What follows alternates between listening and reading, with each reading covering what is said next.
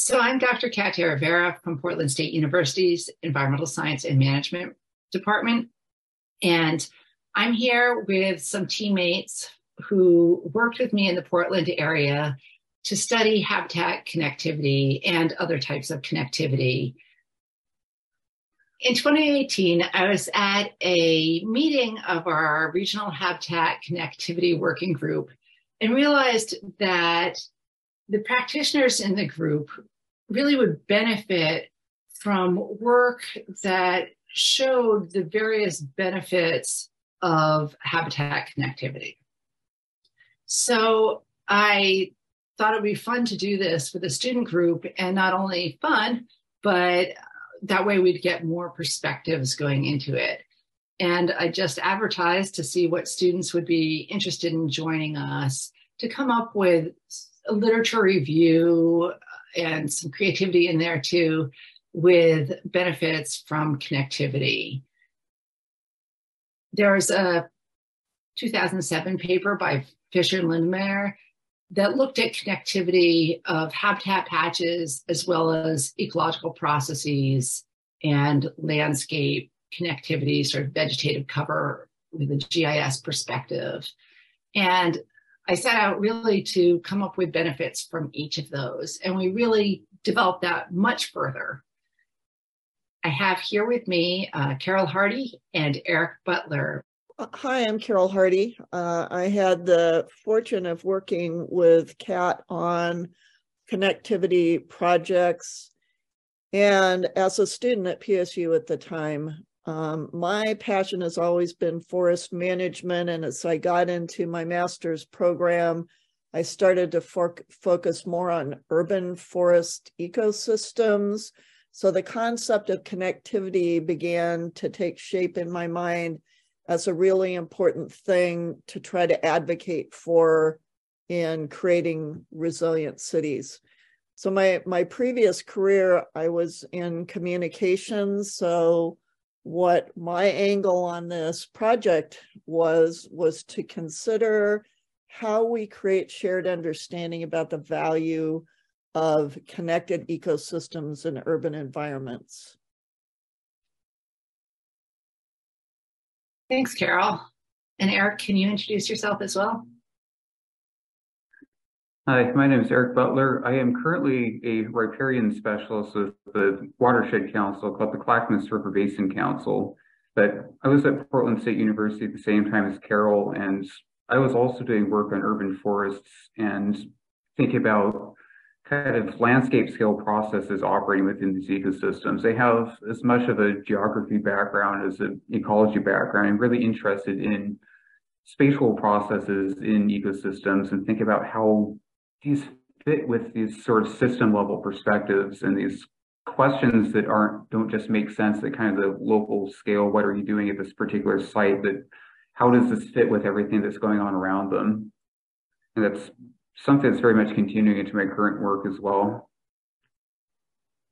So as we discussed connectivity more as a group and realized that we had a lot of ideas beyond just the original concept of ecosystem services for three types of connectivity and really started embracing ecosocial connectivity and how to apply it, we realized that Portland is an excellent case study system for this.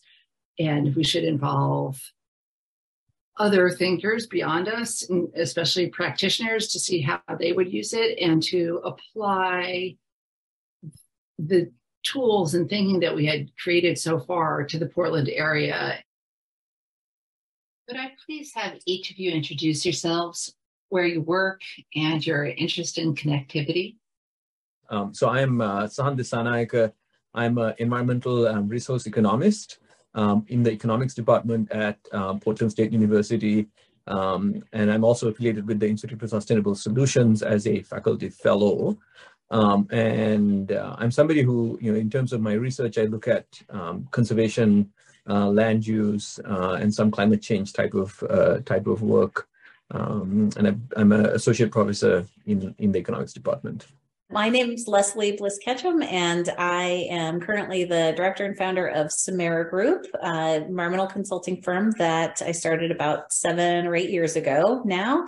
And um, I have a long history within the company and also before that working as your student um, in the De Rivera Lab um, on habit, issues of habitat connectivity for wildlife, um, be, uh, ranging from assessing habitat structures, movements uh, under and over roads, and uh, developing frameworks for urban biodiversity um, statewide assessments with the Oregon Connectivity Assessment and Mapping Project. That was one of our more recent projects uh, to help assess connectivity at a statewide scale. So my name is Jennifer Karps, and I work for the City of Portland with a bureau called Environmental Services. And I'm one of the green professionals. I work with a program that, uh, well, I used to work with a program that did a lot of tree planting. And now I'm working with a program that provides community grants for folks to invest um, in in projects that help improve watershed health. So lots of native plant planting, um, community gardens, that sort of thing. Uh, hi, my name is Lori Hennings. I'm a natural resource scientist from Metro. That's the regional government in the greater Portland area. And um, Wildlife corridors and habitat connectivity have been uh, really a career long interest for me, and um, that's why I formed the Habitat Connectivity Work Group here in the greater Portland region. And there are so many of us working together on it. It's really wonderful, and so many pieces that come back in together. And the work that uh, Carole and Eric have been doing are feeding right back into our process right now. We're just at a point where we're ready to go forward and get ready to go out and think about talking to communities, finding out what they need we have here Eric and Carole because each of them is a lead author on a paper that stemmed from that initial group. Would each of you talk about um, the papers that you created? Tell us our the title and how we can get there, and then we can explore the ideas in those papers more as we continue talking. So the paper I was the lead author on is called Habitat, Geophysical, and Ecosocial Connectivity, Benefits of Resilient Socio-Ecological Landscapes. It was published in Landscape Ecology in 2021. Uh, we were started out asking a question, what are the kind of tangible benefits of conserving connectivity and really having that be a focus within conservation initiatives. But we are realizing too that kind of based on this Fischer and Lindenmayer paper and some other work that we've been doing both within and beyond the group, is that there's really a lot of missing pieces there. Uh, one thing we realize is that most of the literature in connectivity really doesn't think about humans as being an integral part of the landscape. And most are kind of there managing these ecosystems externally, but we are part of the landscape. We are part of the environment. And that wasn't really acknowledged in a lot of the literature we're seeing. Another thing that we started to realize too is that perhaps the idea of ecosystem services, while valuable, isn't maybe necessarily the best kind of lens to look at all the benefits and values of ecosystems and landscapes. But so as we were doing our literature review, we also realized that these categories aren't necessarily separate things from each other. There's a lot of overlaps, there are a lot of synergies, there are a lot of trade-offs. And so coming with this more systems perspective where we're thinking about the biotic and abiotic parts of the ecosystem and then think about the role of humans in the landscape and think about how all these parts interact with each other and all these overlapping values and all these decisions that have to get made around it. This really grew into a much more complicated project. But our big takeaway first is that there are really four kinds of ecological connectivity that we looked at. And so the first was landscape connectivity, which is this kind of GIS based tabletop exercise perspective. Where are the different patches of stuff on the landscape? What does it look like on the map? Are there visible corridors between point A and point B? And then also kind of the design and engineering perspective. How do we, if we build a corridor, do we assume that whatever the corridor exists for is going to serve that function? Uh, then, of course, habitat connectivity is kind of the classic version that most people have heard of. People are familiar with these wildlife crossing structures and removing fish passage barriers and protecting wildlife corridors between large conservation spaces and things like that. That's kind of the concept that comes to mind for most people when you mention the word connectivity. Uh, geophysical connectivity, which is our term for what Fischer and Lindenmayer originally called ecological connectivity. We thought that geophysical would be more clear as a way of kind of defining this idea. That's about the abiotic components of the ecosystem. This is everything from hydrology and floodplains and such to things like soil stability, temperature, uh, solar input, all these things that are these kinds of physical processes in the landscape. And those all have their own connectivity considerations as well. And then because finally there's this human component in the landscape that, especially when you're starting to talk about things like environmental justice and how do we integrate that into our planning and conservation processes, we really needed to think about that. And so we coined the term eco-social connectivity to think about the connectivity of people in the landscape and their access to nature and the benefits of nature. And so we went through and we just did a lot of literature review, read a lot of papers, cast around for as many different ideas and examples as we could find to sort of flesh out this whole story of all these different kinds of connectivity and why they matter and all the benefits they provide and also some of the trade-offs and risks that come along with them because there are a lot of any sort of conservation work you're going to do will have trade-offs you could have incredible benefits like bringing wildlife into new areas or making sure that populations stay connected, but sometimes you can also have wildlife moving to areas where there's going to be conflict. You could have people getting exposed to disease issues from increasing access to nature in some areas, or you could have people where you have people moving into this wildlife habitat, sort of driving the wildlife out, where you have people developing in floodplains. And so all these different things to think about that could be good, could be bad, could be somewhere in the messy middle. And so being able to put all these different pieces together and think about, okay, how do we make decisions based around all these values, all these benefits, all these risks? And that's kind of what led into the second paper as well, because we realized that we needed this decision-making framework yeah. So, Carole, can you tell us about the paper that you were lead author on, its name, and uh, sort of the main take home messages from it? Sure. So, again, it's Carole with an E.L. Hardy if you're looking for the paper. Uh, it's called Ecosystem Connectivity for Livable Cities, a connectivity benefits framework for urban planning. So as I, I mentioned, my my career was focused on communications, but when I went back and studied environmental management and science, I, I tried to apply the concepts of how you get broad stakeholder groups to agree on um, decisions and what seemed apparent to me, also having worked with practitioners in the city of Portland and teaching students at PSU, you you see all the diverse ways that people consider values of things in their city.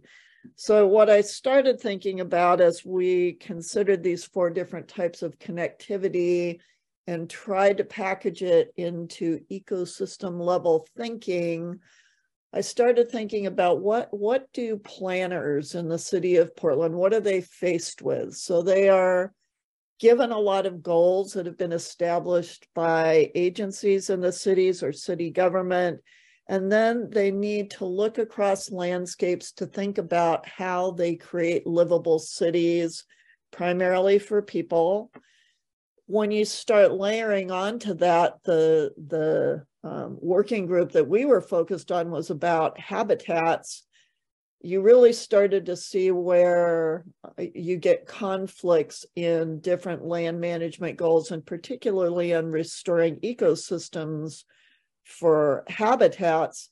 Unless you translate projects that benefit animals and animal movement through cities into terms that people can latch onto and understand, you have very little opportunity to come up with projects, conservation efforts that really restore ecosystem function. So this connectivity benefits framework was an effort, is an effort to look at the overlapping benefits of restoring ecosystems in terms that focus on habitats, that focus on geophysical function, and focus on benefits to people. And used a framework that was developed at Duke University called Benefit Relevant Indicators, which express co benefits in something other than monetary terms. It, it was observed by all of us that what you often run into is well, there isn't enough money to restore everything. It's cheaper to look at building out a solution if you don't integrate uh, green infrastructure there isn't a way to quantify the benefits of green infrastructure and the benefits, you know, in a budget sheet. So we looked at a way to create a framework that captured co-benefits in terms that were important to the different stakeholders in a region. The other thing that we thought was really important is, for example, if you start talking about building habitat corridors through a city, immediately you're going to have some groups say, well, what are the risks associated with that? So our framework not only create captures benefits, but it also captures risks of connectivity. So the, those are openly discussed. There's opportunity to dispel myths. There's opportunity to look at mitigating risks. And you're doing it in a context where you have multiple pe- people at a table trying to discuss uh, the best way to conserve resources, create co benefits, and do it in um, terms that everyone can share in those discussions. And in the the benefits of resilient social ecological landscapes, our first paper, we used the ecosystem services concept, but we didn't monetize any of the services. Sahan, as an economist, what's your perspective of ecosystem services concept when the services aren't monetized?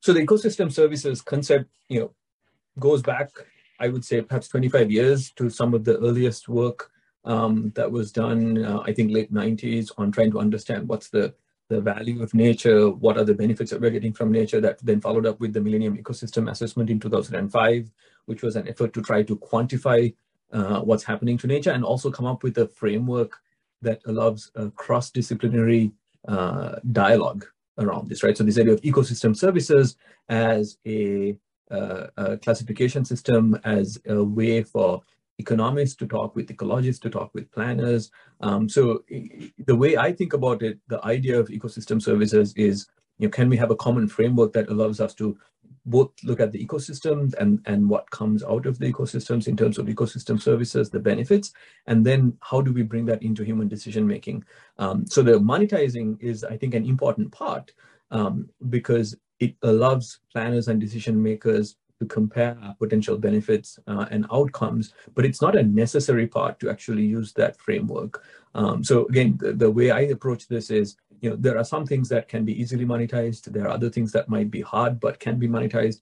And there are other benefits and services that we get that it's important that we recognize and acknowledge them into the in, the decision making process but we may not actually be able to monetize them either because it's ethically not able you're able to do that or we don't have enough information and I think the important part is that we acknowledge and recognize those benefits even when they're not being monetized.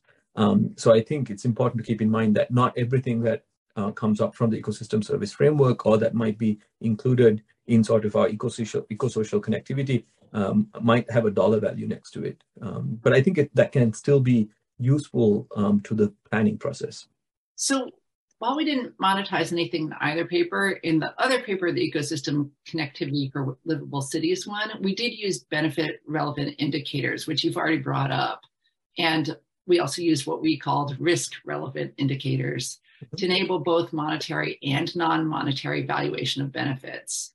So I also wanted to get your perspective on why benefit relevant indicators or risk relevant ones are helpful.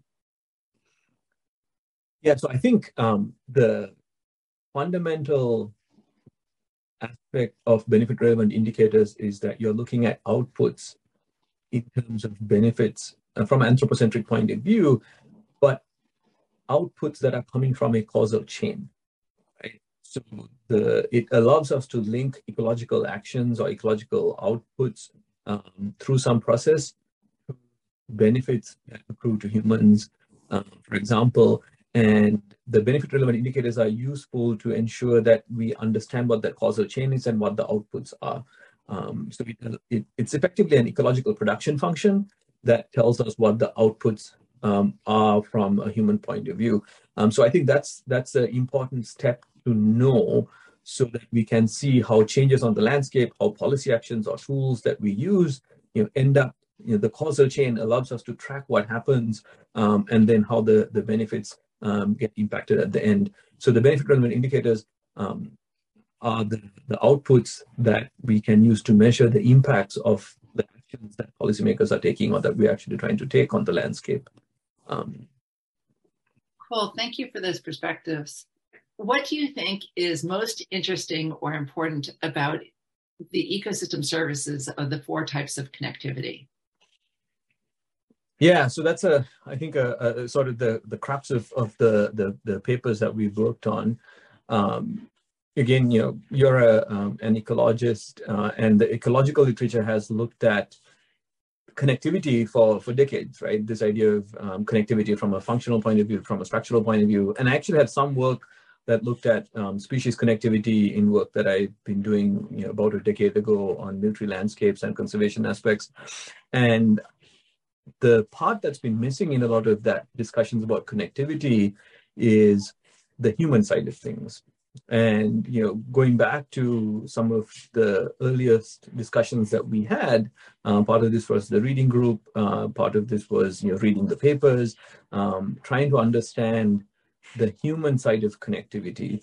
Um, and this first paper is looking at how we can expand the idea of connectivity into thinking of human impact. So this idea of eco-social connectivity, which builds on habitat connectivity, geophysical connectivity, and landscape landscape connectivity, um, and trying to think about how are people connected into this landscape.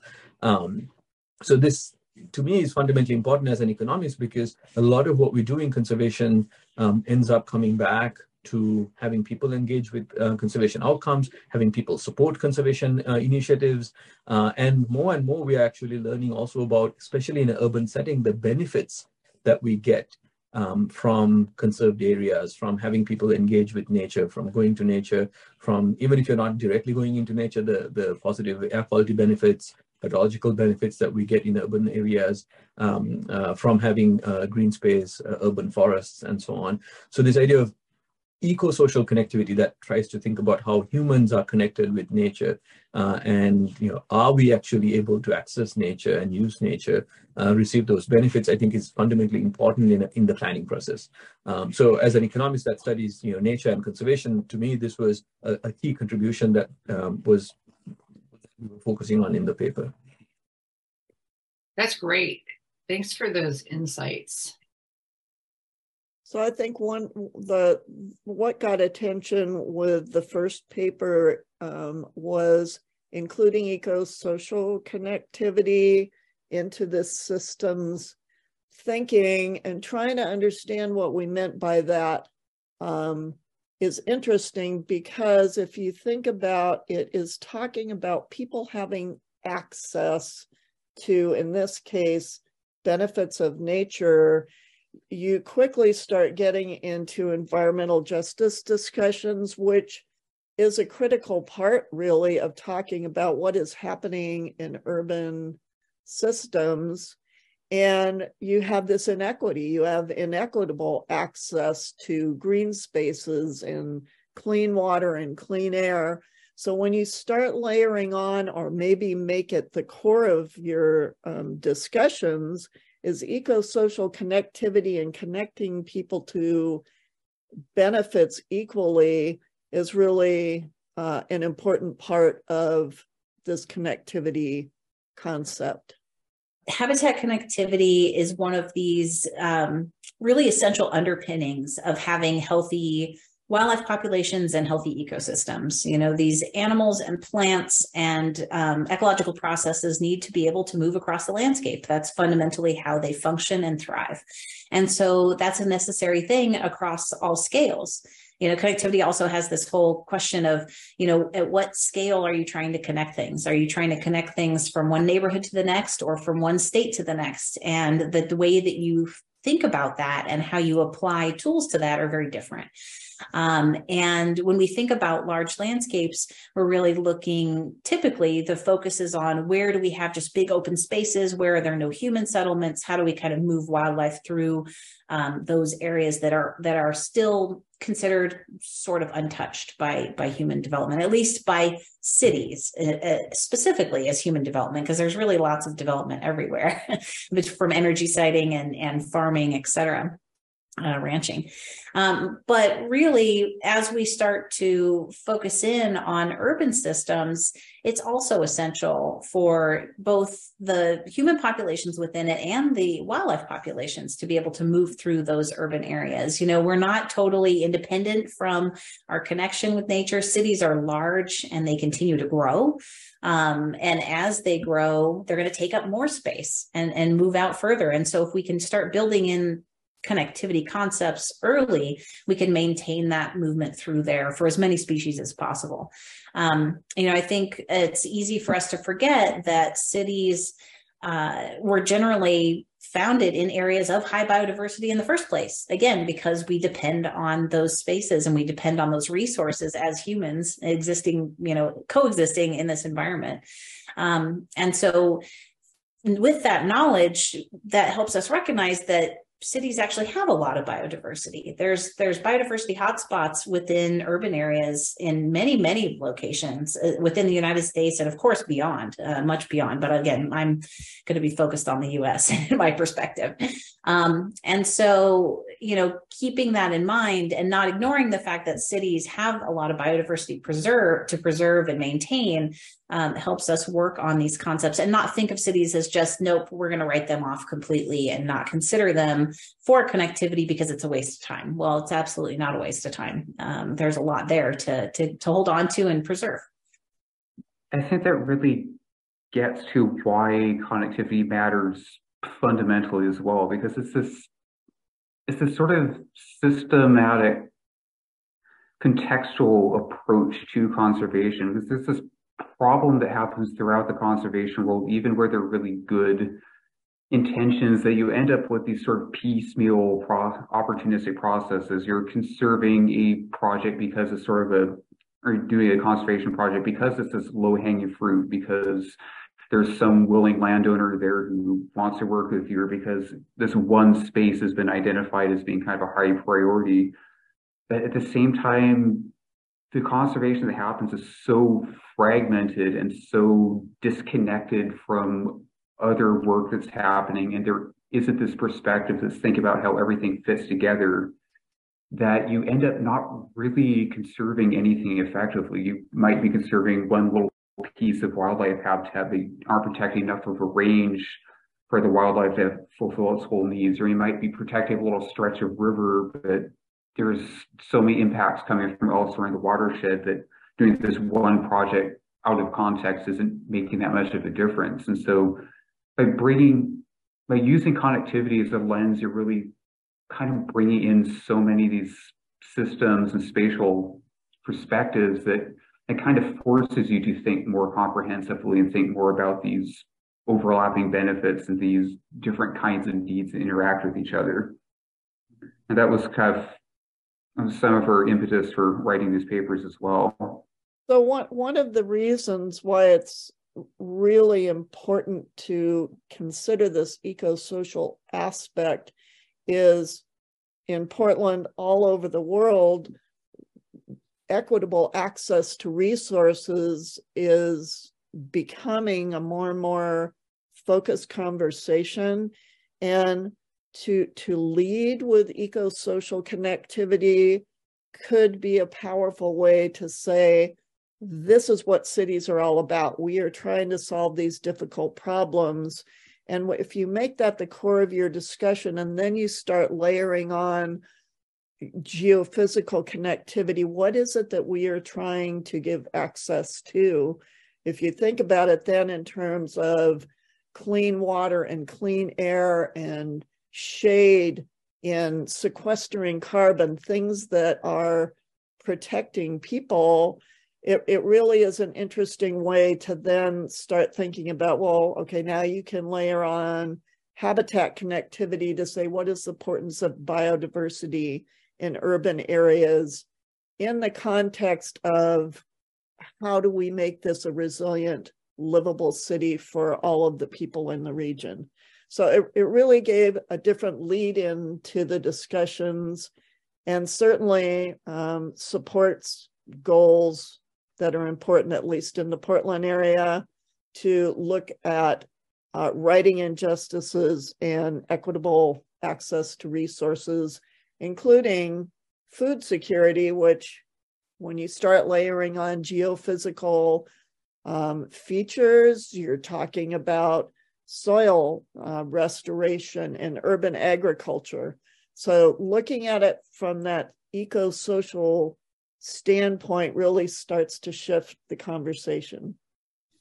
I think, um, you know, to be quite frank about it, it's important to consider environmental justice in really all of our activities uh, particularly when we're planning. So thinking about um, our activities that will make a big splash over time. Um, and that's because, uh, and I, just to um, to frame this, I do work for the city of Portland, so that's where my primary professional focus has been.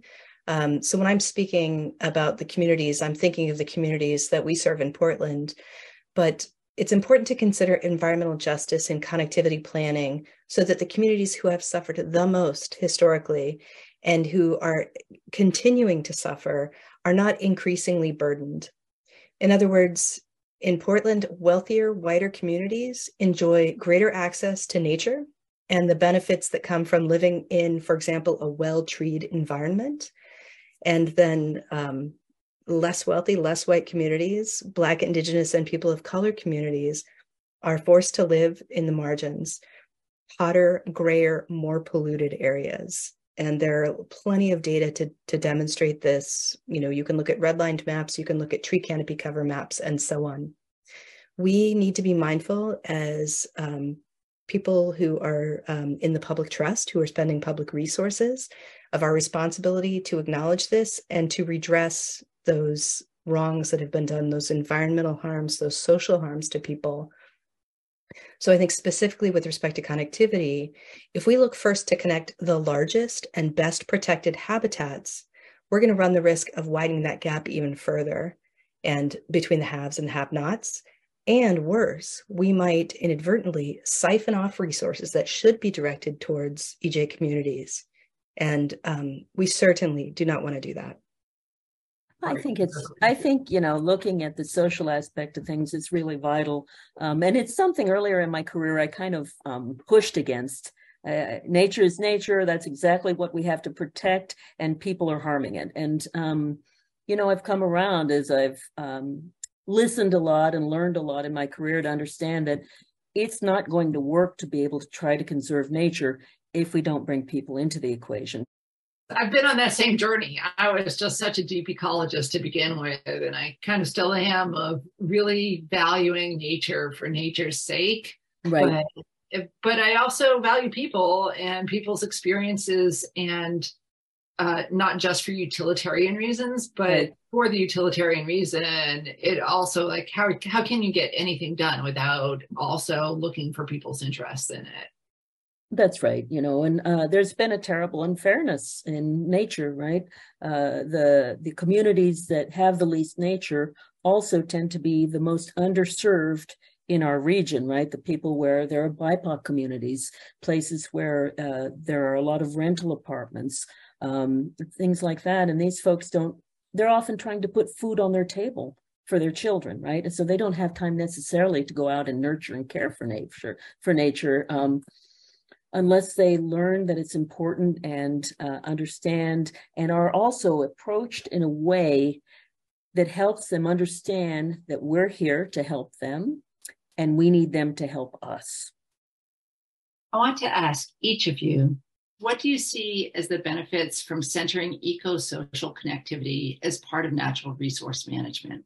There's a pragmatic piece to this, which is um, I'm grateful to say, at least from where I sit, my city and my community is really beginning to focus, beginning to um, really take seriously this issue of environmental justice and this issue of not all of our community members are situated the same. And to serve all residents equitably means doesn't mean giving everyone the same thing you know um, you're not going to put a baby in a front seat and put the lap belt on him you know that's that's not safety right you, you're going to put him in the in the baby carrier in the back seat and keep them safe um, so i think um, in terms of centering eco-social connectivity the pragmatic approach is that we are we are endeavoring to center EJ communities, frontline communities, disadvantaged communities with all of the work that we're doing. And so why would this be any different? And going to a, a place, a procedural place where this is how we do, then you know potentially we're going to find all sorts of wonderful partners and partnerships and resources there that we may not have thought about before we may not have seen possible. Um, so i think that's my sort of first answer to the question.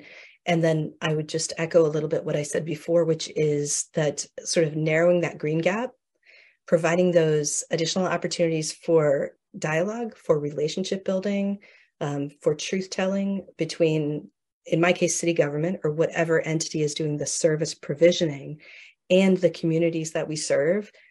The more we have opportunities to do that, more the more we will build that muscle, and the more we will be we, we will be able to deliver um, you know, equitable service, excellent service to all residents, regardless of how they are situated.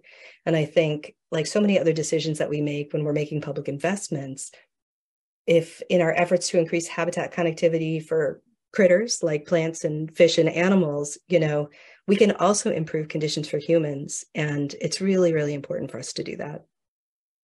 Yeah, you know, the other thing about connectivity in urban areas is thinking about not just where existing connectivity is, but where connectivity could be added because there there is so such little open truly open space left. Um, you know that's the whole thing that's why cities exist is we're concentrating the development as well. Um, and so open space is at a premium but where are there locations where there are opportunities to add a stepping stone for connectivity that then also increases all these other potential benefits for the people in the neighborhood or or as a whole? And so it also ties into these different concepts like like the luxury effect is one of these concepts in urban ecology where you find high biodiversity generally in um, wealthier neighborhoods. Uh, and you know mechanisms behind that uh, I won't go into that right now but but how do we correct for that? Not not just okay we've recognized that that's a problem and we can see that on the landscape. So if you just looked at existing connectivity where where existing biodiversity is high you would be planning connectivity through wealthy neighborhoods. Well how is that how does that get at environmental justice issues and it's particularly restorative environmental justice? And i think that concept is really one that I get excited about when it comes to thinking about connectivity in urban systems, because we could actually take the opportunity to go to an area that right now looks like there's no good connectivity and think about how we can grow that up into something that will provide connectivity value and all these other aspects. When we think about it multidimensionally and in particular when we can get people around the table that have those different perspectives and can communicate and work as a team. You know i i know that i have a, a biased lens of thinking about the wildlife and the ecological needs and that's just my training. That's where i've come from. I need the the economics person. I need the social justice person. I need the the community there to tell me their perspective and what they see and what they need and then we can all work together and i can i can be like oh well this is what i see from the wildlife perspective and then we can see where we can gel together. And that's that's that's my vision. that would be amazing for the future. The missing piece here has really been we've got what's left. We've mapped what we think are wildlife corridors and stepping stone habitat patches. We want to know what else we need to do because all we're looking at is what's remaining. That has no imagination. We artificially disconnect people and wildlife and the natural world we are actually a wildlife species, if you want to think about it that way. We're an animal who, like all other animals, really rely on the environment. Um, and it's interesting, sometimes what I think about nature isn't really what other people in different places think about nature. I think about the woods and, you know, a stream and the birds singing and the deer walking by. Some people think that community gardens are nature, and they are. They're, in fact, they're wonderful habitat connectivity. And these are the kinds of things that we need to be open to listening to when we talk to other people that aren't biologists. We need to be able to hear the creativeness from other people uh, to be able to change our ways that, can kind of be set in stone about how we're going to do things. From a conservation standpoint, I think by asking local residents what they see, what they need and want, are uh, much more likely to have their uh, conservation support as we move forward as well. There's a fairness issue, and there's also a, a uh, realistic issue of how we can work with people and wildlife in the urban places. I'm actually excited about moving forward in the RCWG's habitat connectivity work by thinking about an eco, eco-social framework. Um, I think this is the way we have to go. We can't consider nature without people. Um, and so using this framework is really going to help us as we go forward as a work group. I hope we can employ it to uh, think about how we outreach to communities, who we outreach to, and um, what we want out of it and what we want for them out of it. We uh, actually want the reason we're doing this is because it's unfair how the habitat is distributed in the in the region and and people in some communities are getting less than others.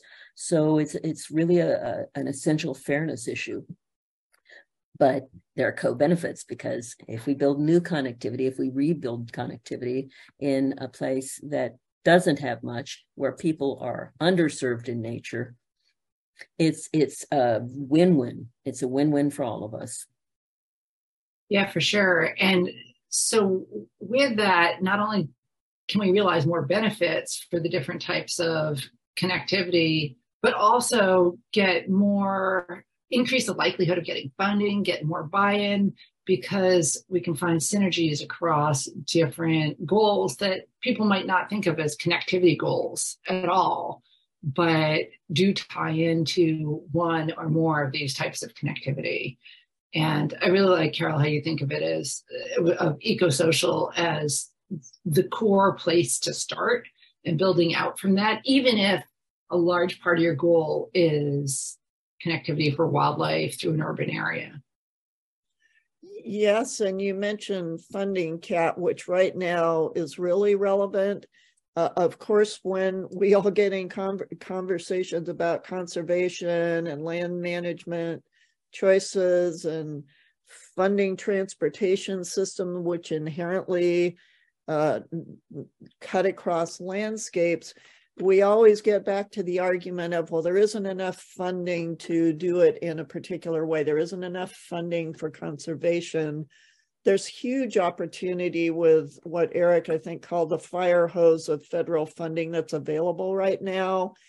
That is, there is funding available specifically for connectivity. There is funding available for um, environmental justice initiatives and what what I have heard is true is the the places that organizations or cities have been really successful is when you get partners who are trying to achieve goals that are broad goals and taking on initiatives that are multi-year this may be a really excellent time to say okay let us layer on all of the co-benefits of connectivity and certainly putting climate change in there is key. And you can look at the geophysical and eco-social aspects of how do we either mitigate or adapt to climate change. Those are all integrated into land use decisions, conservation decisions uh, that are focused on connectivity. So seems like an opportunity to take the framework of looking at the co-benefits of the different types of connectivity and looking long term to say what are those decisions that we can make from a land use planning uh, perspective and frame it uh, in these different um, sets of benefits that come with the multiple aspects of connectivity. We're talking a lot about benefits and have covered on a bunch of benefits from connectivity, but I'm thinking we came up with papers worth of benefits. And I just wanted to give uh, you each and other people who worked with us a chance to talk a little bit about the benefits they see, biggest benefits they see from either specific elements of connectivity or these approaches, in addition to what you two have already covered. There are other points you want to bring up? So one of the things we did in the second paper, which was talking about the framework, is we applied it to a real project, which is an expansion of light rail that's scheduled uh, in the Portland area. And we used that framework and worked with a practitioner who had been on this light rail um, corridor project. That is Jennifer, who is with us. Um, and we we defined potential benefits of thinking about connectivity and constructing a light rail system and then came up with specific actions that could be taken such as building a vegetated overpass with fencing across one of the major areas that was going to be uh, integrate the light rail system so in doing that, we said, here is actually a way to create access for pedestrians that is safer. It's a way to create a habitat corridor across a, a road system or a rail system. So we went through this process and identified particular actions and benefits that would be associated with them, and essentially also developed a list of best practices to make this more concrete for listeners, could you explain how environmental justice can be used or connectivity can be used to support environmental justice with the frameworks that we've laid out here? So, for an example, in the second paper, we take a real initiative, which is reconnecting a creek to a river. So, Fanno Creek, to Tualatin River what we did when we say, okay, here's a particular initiative or action, well, you layer on that to say, okay, well, how do we best do that? You could say if we remove invasive species, that helps us create diversity of habitats and plantings.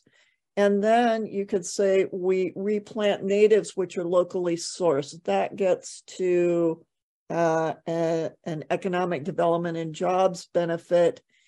And when you're using local sources, you can certainly say, we are going to identify if there are particular groups that we want to involve, such as underserved communities, which we want to train in restoration. So if you start listing out then different types of benefits that could come from that in restoring this ecosystem, you could create green jobs within walking distance of neighborhoods. You're creating green spaces accessible uh, within walking distance of neighborhoods that may not now have that access. You're improving wildlife habitats by creating strips and patches of habitats through this reconnection. Um, by increasing diversity of plantings, you can increase the water filtration value. So you're helping uh, decrease the cost of water treatment downstream. If you're filtering the water through diverse vegetation, you decrease runoff. You could help with flooding that could be something that would impact a local neighborhood. Um, and you're in decreasing water temperatures, so that uh, benefits juvenile salmon that are in the streams. So this is just one example of how to think about a project that may seem like a simple reconnection, but if you think about the different things that you're trying to achieve in that area, you not only look at habitat connectivity, but you start to pull in the environmental justice aspects and come up with the terms of a project that benefit the people in that area, both from a um, access to green space and potentially a jobs perspective. So that that's just one example of how you could think about this framework. And the idea of the connectivity benefits framework is that you're really bringing in the local community to co-create this from the beginning. So you're not just showing up with a bunch of ideas and saying, here's what we're going to do, or does that sound okay to you? That we are really kind of doing it in a way that's getting the community to buy in, but also doing it in a way that's making sure that the community stands to benefit directly from the project in a way that's not just going to displace them down the road. So you're not just doing something that's going to make the area a lot nicer than price them out of their housing or things like that. It's really building the community in and the benefits to the community into the project in a way that's really sustainable to the people as well as to the ecosystem. Well, and that's so important given that not every community is going to have the same set of values and to make sure that you don't end up having unintended consequences of displacing people if you gentrify with more greenery and access to parks, et cetera. And so that you're really fair and just to the community to just bring it in all along. And it's really meant to be an iterative process. It's not a one and done. You do your visioning process at the beginning and then just launch into the work. You're continually going back and reevaluating and seeing where are we at and how have how have the values changed based on how the plans are evolving. And so it's it's this constant process of getting feedback and adaptive management and learning from how the process is going and how the community feels about what's happening. So it's has to stay reflective and reflexive like that. Um, one of the things I really appreciate about this information is the stepwise process that Carole and Eric have provided us with going through a way to think about things differently, to talk to people in the community, to think about equity differently, and use some imagination with our communities to think about what could be. Um, habitat connectivity doesn't have to be already what's on the ground. We can actually build or rebuild habitat connectivity in really strategic ways. And I love the approach of ecosystem services because we need to know what benefits people as well, not just wildlife. You know, urban systems are just so dynamic, they change so much more quickly um, that it can be more challenging to kind of get a handle on even what the current state of things is. And so being able to um, be dynamic and try to do our best to have the most up to date information about places um, especially in urban systems, can be part of the challenge in doing work there on connectivity. So this this kind of analysis adds so much possibility to building the fine scale analyses that are really needed in urban areas. It's so complex and so unforgiving uh, that we really need to go- do good planning in urban areas. And- right. And really critical in what we just talked about is gentrification. Uh, clearly, uh, critical risk that needs to be addressed and addressed really at a region wide level to say do we do we have a method by which we do not displace people as we restore ecosystems and make green spaces clean water clean air available to everyone?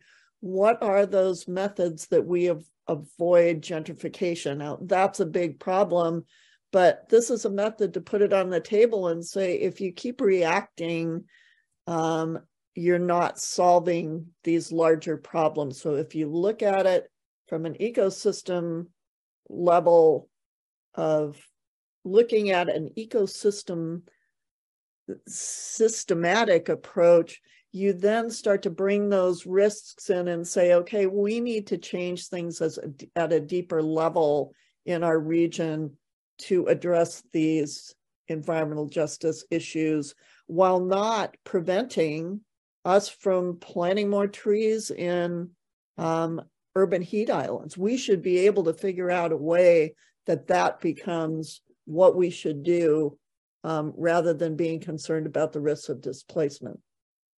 Some of the places that we need for connectivity aren't there anymore. We'll have to rebuild them. So part of it is that some of these communities, we want to be able to go in and talk to them about can we put some habitat through here to build a wildlife connectivity area? When you think about environmental equity, you can find explicit areas where there are greater need for nature that would also really help wildlife connectivity if it's done in strategic ways and places.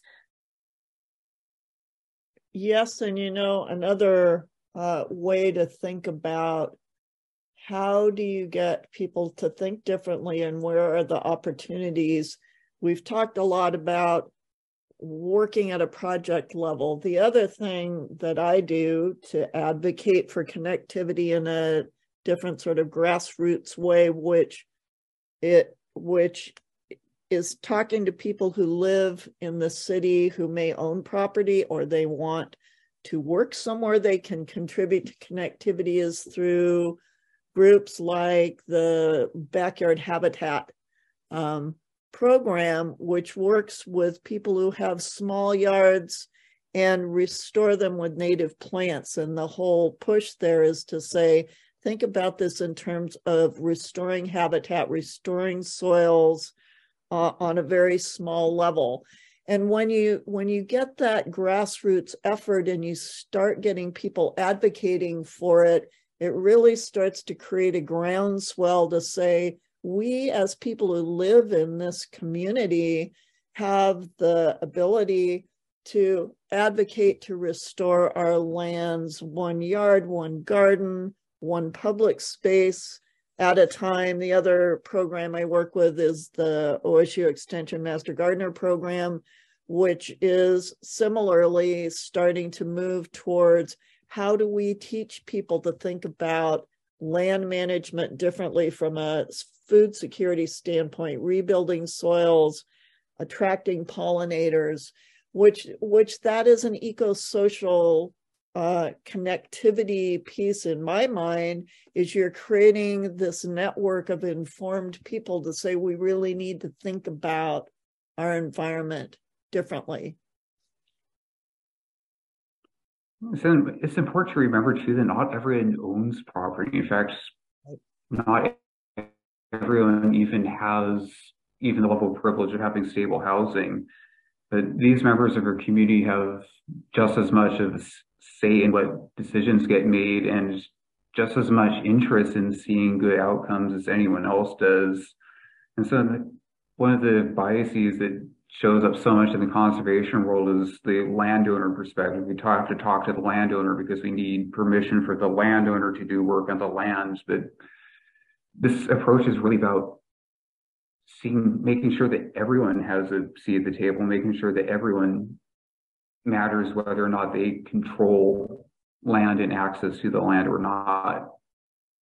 Are we considering that we are all guests on this land and how do we think about land stewardship and who are the different people who need to be involved in those discussions and certainly people who are not currently landowners which includes the uh, descendants of tribes who used to live on this land that there's different ways to do that whether it's land back or soft land back with the land is still technically owned by an agency, but is being managed by the original peoples of the area. And that's another way to achieve that without just having to be steered by landowner and have more justice and biocultural restoration involved. Mm, yeah, cooperative stewardship arrangements and such. We believe this way of thinking about connectivity should get pushed out through as a common way to think about things so that we are addressing them through multiple channels, considering you know, land back, soft land back, restoration projects, people who own property who can make decisions that it is, it has to go through all of those different channels for connectivity really to be restored. And the, thinking about it in these terms of co-benefits is what we think the opportunity is, regardless of what kind of program that's uh, working on land restoration. Yeah, I totally agree. And I feel like your paper really wrapped, you know, presented a an effective way to get to that place. Right.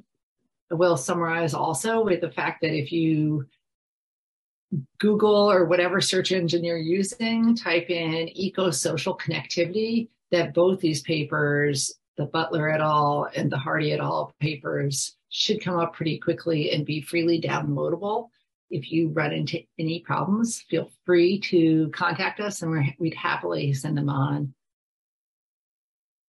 Thank you all for being here. Anything else to say there as we wrap up? I think our last assignment for this podcast is to uh, read a haiku. yeah, did you did you write one, Eric? I haven't yet. I wrote one. Eric wrote one. oh, man, you two rock. Let's hear the haikus. Okay, here's mine. Uh, the earth connected, a most elegant system in which all life thrives. And Eric, can you share yours as well? Connectivity. All things interpenetrate.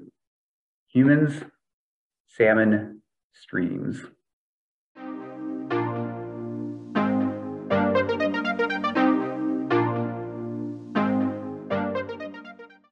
The Future Cities podcast is an outreach effort brought to you by Natura based solutions for urban resilience in the Anthropocene, or Natura. To learn more, please visit www.natura-net.org. If you have any questions, feedback, or suggestions for future episodes, you can email us at futurecitiespodcast at gmail.com or find us on Twitter at futurecitiespod. If you enjoyed the episode, please rate and subscribe to us wherever you get your podcasts. See you next time.